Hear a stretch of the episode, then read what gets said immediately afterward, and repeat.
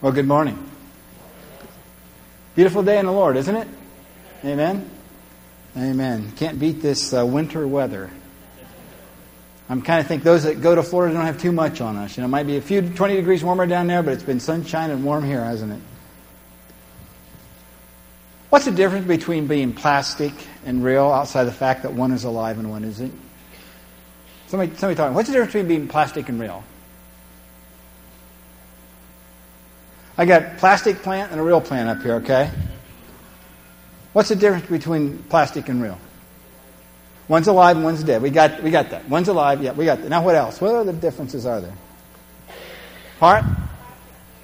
Okay, the plastic one can't grow, can it? No responsibilities, right? It collects dust, right? They look good as long as you dust them, right? What else? Huh? Fake? One's fake and one's real. Anything else? Yeah, you got to take care of this one, don't you? You got to uh, do some stuff for it, don't you? You got to put some water and fertilizer and sunlight and those kind of things, right? Okay, one reproduces, one doesn't, right? Anything else? Any differences? Well, plastic can't die, and the real one can, right? This one always looks nice, I guess, if you like dusty plastic plants. And this one, well, you can tell it's a little droopy, right? It needs water. Yeah, well, somebody forgot to water it. I won't tell you who it was. And these really don't smell good, and these can, right? If they got the flowers on them and everything, right?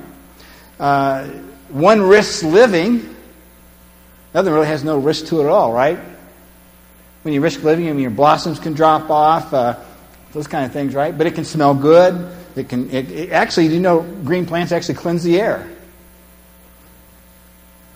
Those that are alive get a chance to thrive. But when you do that, it's a risk. A risk of growth, a risk of change, a risk of death, a risk of losing your blossoms or leaves, right? And I've been thinking about how plastic lives can become, how Jesus can become plastic in our lives a little bit if we're not careful. You know? Ever think about how plastic we become? We do all these kind of things to cover up who we really are. I mean, for example, it, you know, sometimes we like we like to wear baggy clothes because it makes us look thinner than we are. You know, if you wear stripes this way, it makes you look taller. Did you know that? If you wear stripes this way, it makes you look another way. Notice that? We might drive a car that we really can't afford because people think we're more successful than we really are. And, you know, people even have a surgery that's called what that changes their face? Plastic surgery, right? You can have plastic surgery so you can have a plastic face, right? Think about that. And sometimes I think we like being plastic because it's kind of safer, right? Because if we're plastic, we really can't be hurt. We don't need all that kind of care in our life. Uh, we can feel like we always look good, right? We can feel like that, that I know what to expect in my life. But the plastic life is just an existence. It's not life. Really, is it?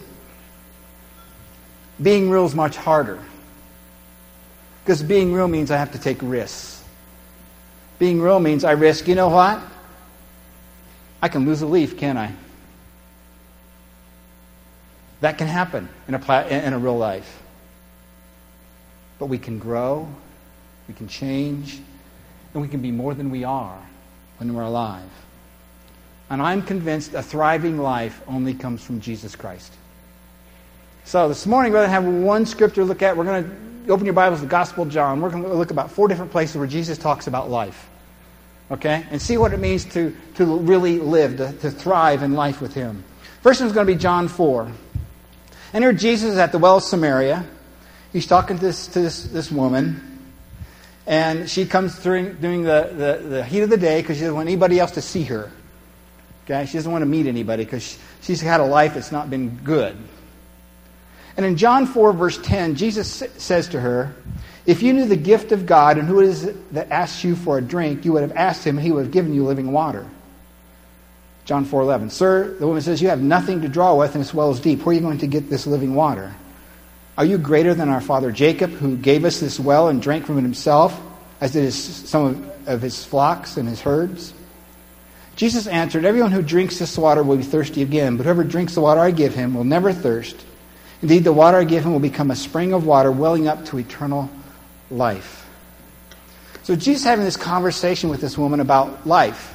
She's kind of struggling with life because, you know, if you know the story, she's had she, she's just had this relationship with men, five husbands, and she's living with a guy now. And Jesus begins to talk to her about a relationship with God. He says he's not really just talking about regular water that makes the plants alive that this one obviously needs. He's talking about a water that comes into our hearts and our lives that makes us live. In fact, in the book of Jeremiah, it says, My people have committed two sins. They've forsaken me, the spring of living water. So he's talking about himself.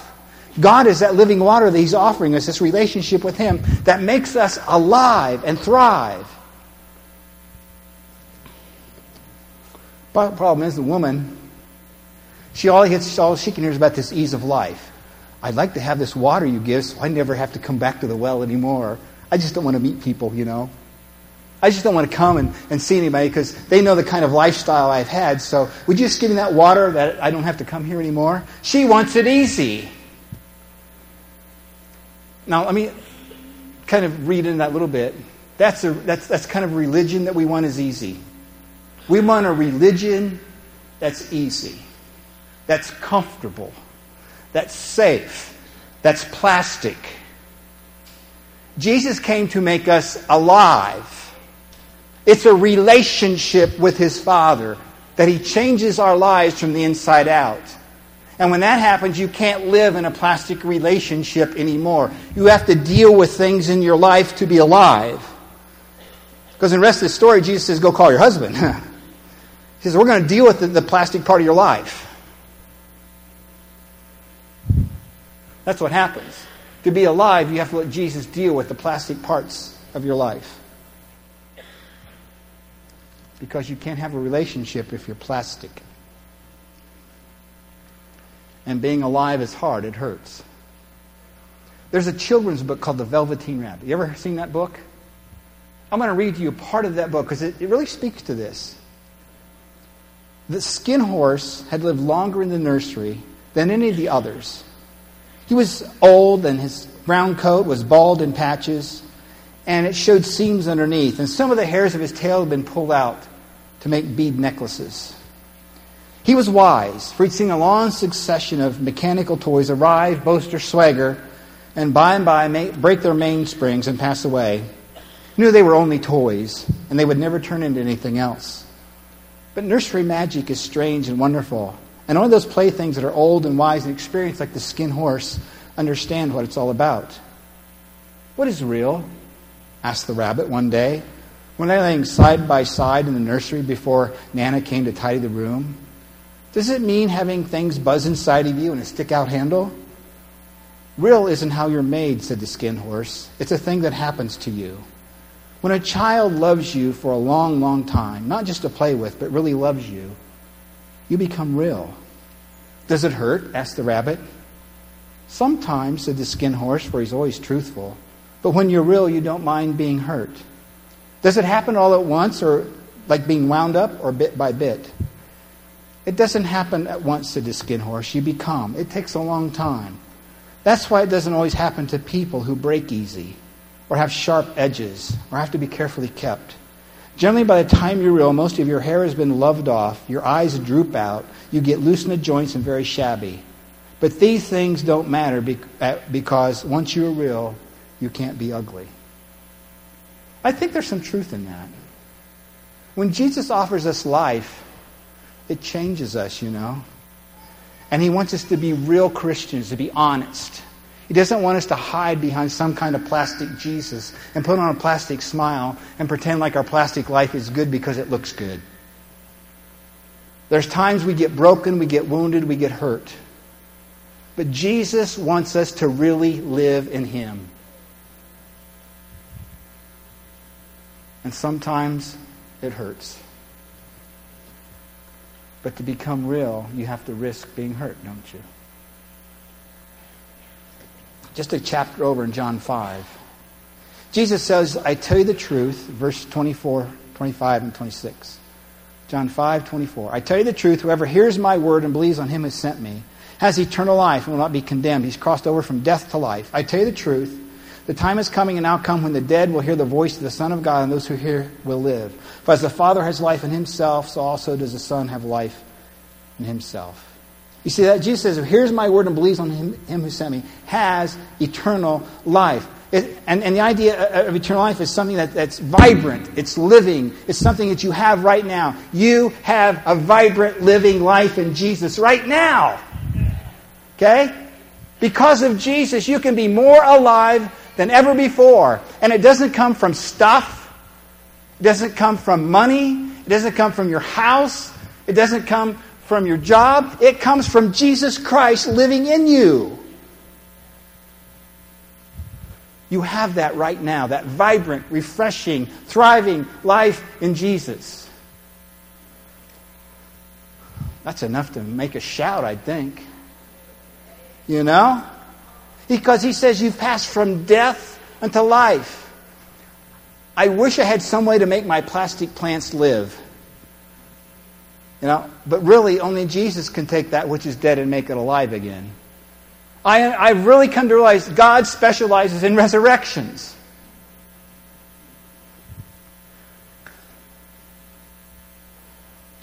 It's a wonderful truth, isn't it? That you have life right now. We can let go of a plastic faith. We can go, let go of a plastic life. We can let go of this lifestyle and say, God, I'm willing to risk it. I'm willing, Jesus, to try this. You know what? If a I, I broke this leaf off of this plant, right? It's nothing's going to happen to it. It's going to wither and die. What's going to happen to the plant? It's going to regrow, right? It's been wounded, but because it's alive and thriving, well, not thriving yet, but it will one of these days, okay, believe me.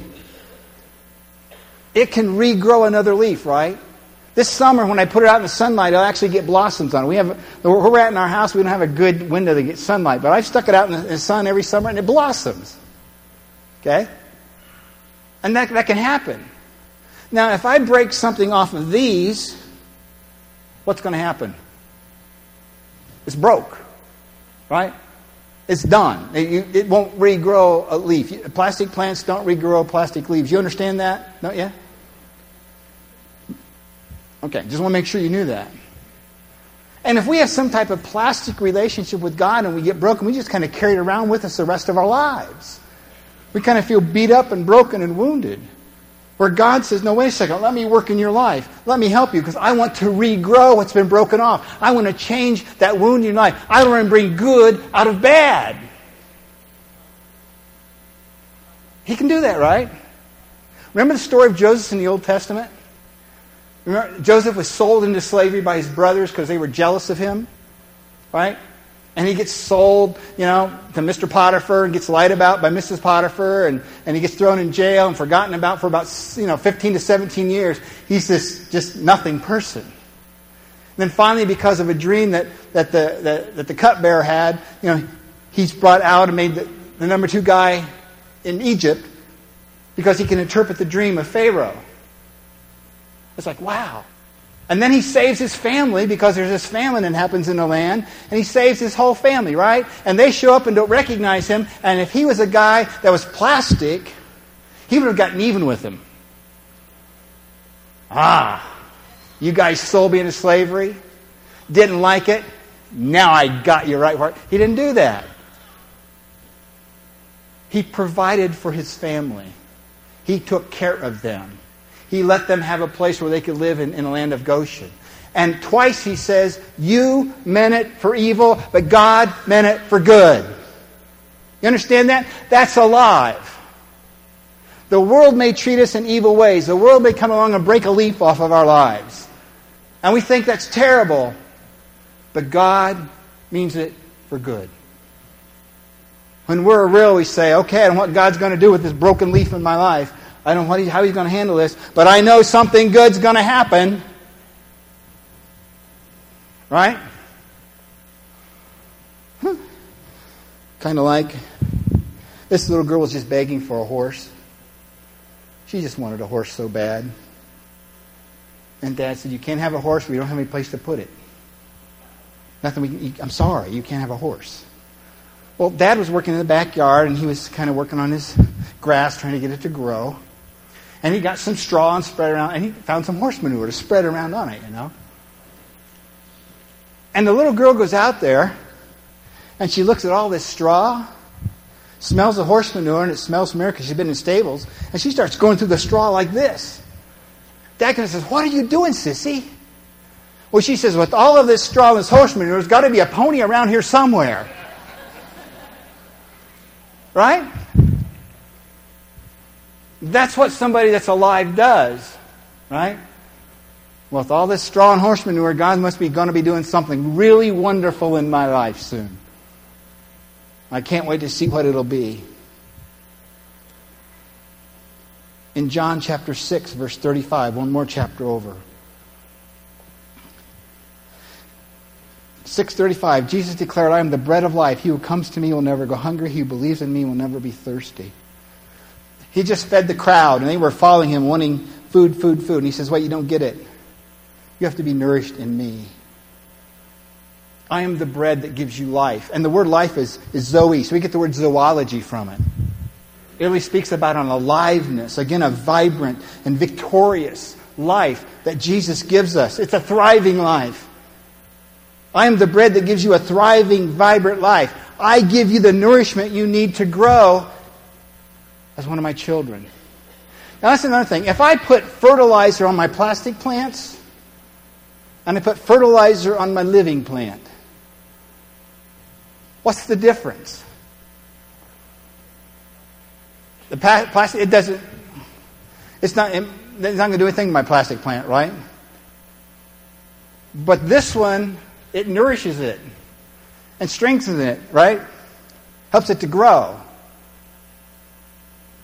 So if I put if I put a, a, you know a Jobe stick here and a Jobe stick there, it's going to make a difference just to one of them. That's the one that's alive. That's Jesus' point. I'm the bread that gives you life. Nourish your life in me. Come to know me in a better and richer way. Read my word. Pray to me. Worship me. Grow in me. Know me better. Don't just know about me. Know my heart. Know my passion. Know my burdens. Know my love. Know my peace. Know my joy. And when you do that, I will nourish your life and you'll thrive.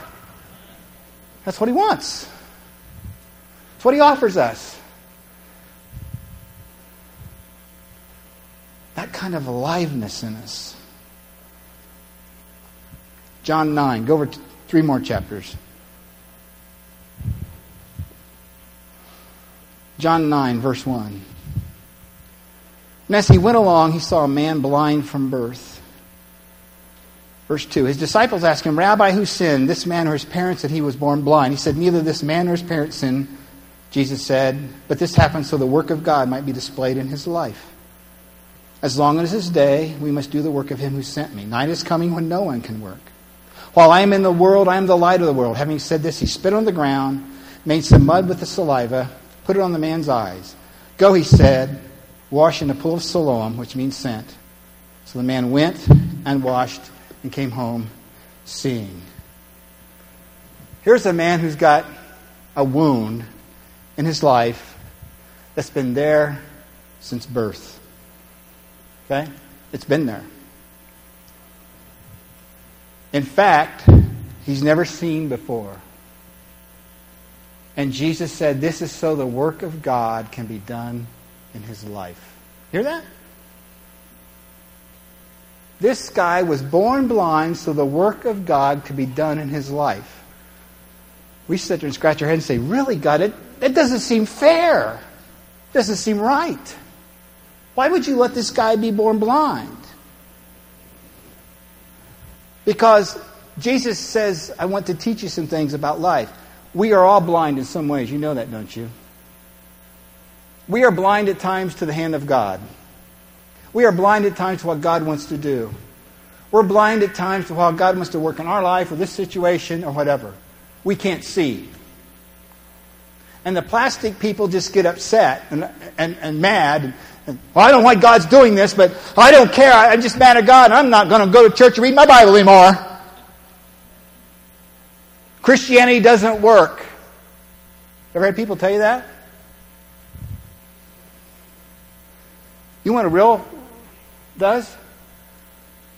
They let Jesus make mud pie out of the dirt. And spread it on their eyes. Think about that. Why didn't Jesus just kind of put his hand on the guy and say, Open your eyes? He had to go. He got down the dirt. He spit on the ground. And he makes some mud and puts it on this guy's eyes. Then sends him to this pool so he can go wash it off so he can see.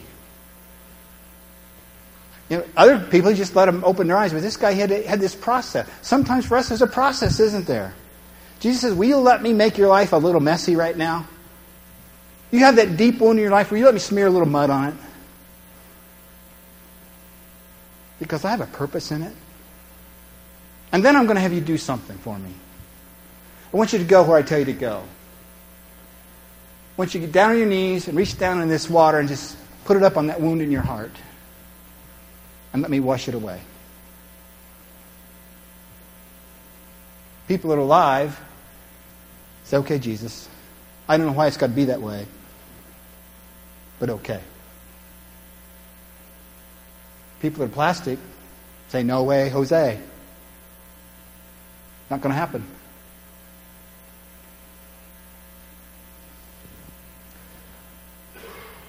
Two other places before we're done this morning. John 11. John 11, 25 and 26. This is a story of Jesus who was a friend with a family named Lazarus and Mary and Martha. They sent word to him, said, Come, my brother's dying. Lay your hands upon him, he might be well. Lazarus dies. He gets there four days after he's been dead. And they're upset because Jesus wasn't there in time to heal their brother. As they're walking to the tomb, Jesus tells Martha this. He said to her, I am the resurrection and the life, and he that believes in me will live even though he dies. And whoever lives and believes in me will never die. Do you believe this? You see, some of the hardest moments in our life is when our plant starts to die. And we don't know why. We don't know what to do. And we feel like we prayed and prayed and prayed, and Jesus didn't answer. Or he says, wait a minute, or a day, or a month, or a year, or a decade. And we know he could do it. We know he could fix it, but he's, he's saying, wait. Wait. How many of you like waiting? I don't either. It seems like every time I'm in a hurry, I get behind somebody that's just out enjoying the day. Every time I'm enjoying the day, get somebody gets behind me that's in a hurry. You ever notice that?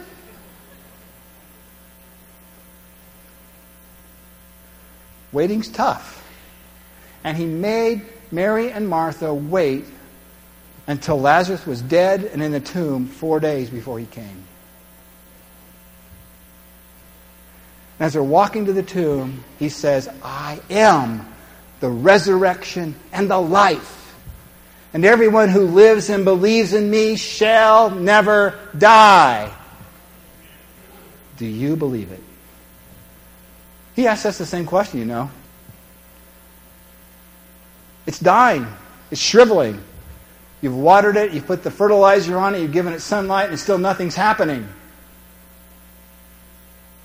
He says, I can make it live again. Do you believe it? At that moment, we have to say yes or no, don't we? Plastic, well, they get upset because you know, God just didn't work it out the way they thought God should. Real struggles with it because they feel that droopiness and that deadness and that dryness and that emptiness. But they say, Yes, Lord, I believe you are the Christ, the Son of the living God. And you walk with him to the tomb. You stand there and listen to him say, okay, let's, uh, let's move the stone. You think, but God, he's been dead for four days. I mean, there's a stench there. You, you can't seriously mean that. It makes no sense, Jesus. Didn't I say if you only believed you would see the power of God? Roll the stone away. And we have a choice, don't we? Plastic people say, it's too late, he's dead, he's gone, no, forget about it. Real people say, okay, makes no sense to me. I don't understand it. Guys, let's roll that stone out of there. Can you imagine the smell that came out of that tomb when they rolled away? Woo! You know? But it's the real people hear Jesus say, Lazarus, come forth. It's the real ones that see Lazarus step out of the tomb. Alive. Because Jesus does that.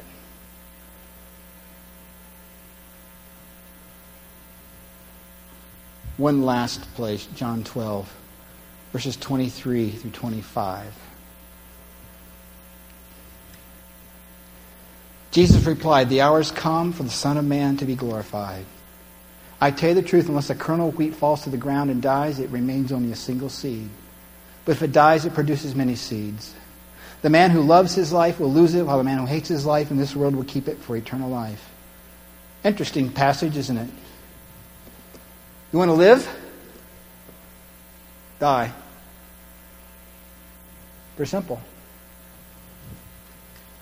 That's what Jesus did, you know.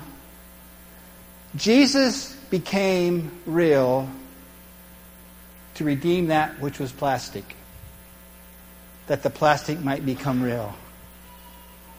Jesus shed his blood upon the cross to forgive us of our sins, to cleanse us, and to give us life eternal. But in order for that to happen, he had to die so that we might live. He says, You want to follow me? Hear me. You must die also. If you seek to save your life, you're going to lose it.